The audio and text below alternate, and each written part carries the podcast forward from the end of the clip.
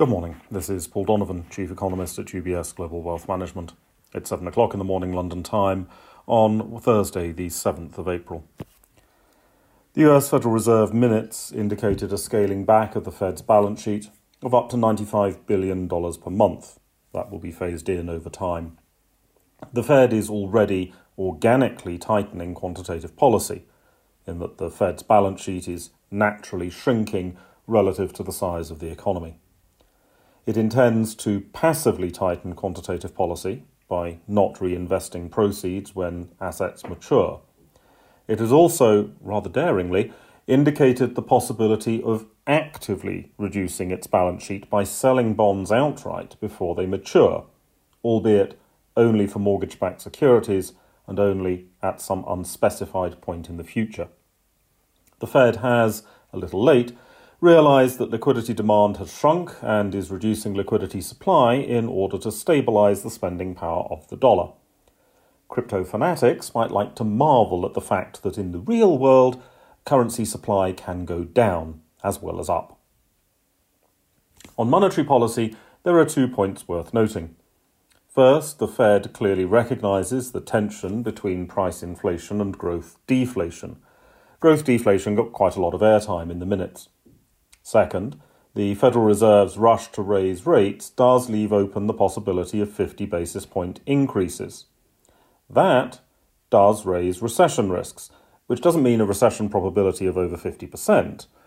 However, if a central bank is tightening rates more aggressively at a time of structural change, increased cyclical uncertainty, weakening consumer spending power, slowing consumer demand, and with only poor quality data to guide it, the faster the pace of policy tightening, the greater the risk of recession. We now get an opportunity to compare and contrast with the minutes of the last ECB meeting due to be released today. Again, the issue is the balance between price inflation and growth deflation and what a central bank can do about it.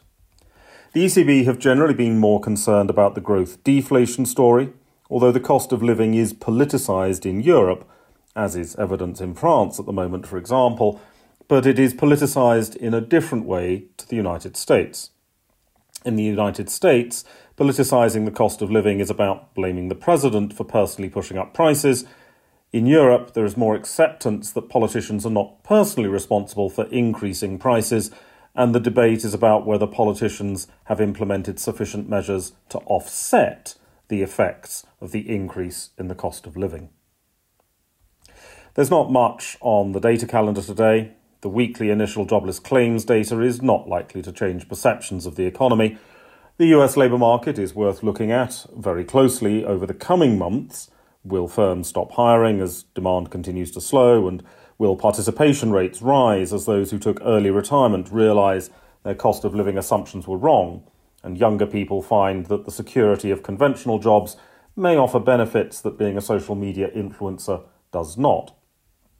Otherwise, there are assorted central bank speakers, rendered somewhat redundant by the release of the meeting minutes, but we do hear from the Bank of England's Pill, and we've not had Bank of England minutes released this week. That's all for today. Have a good day.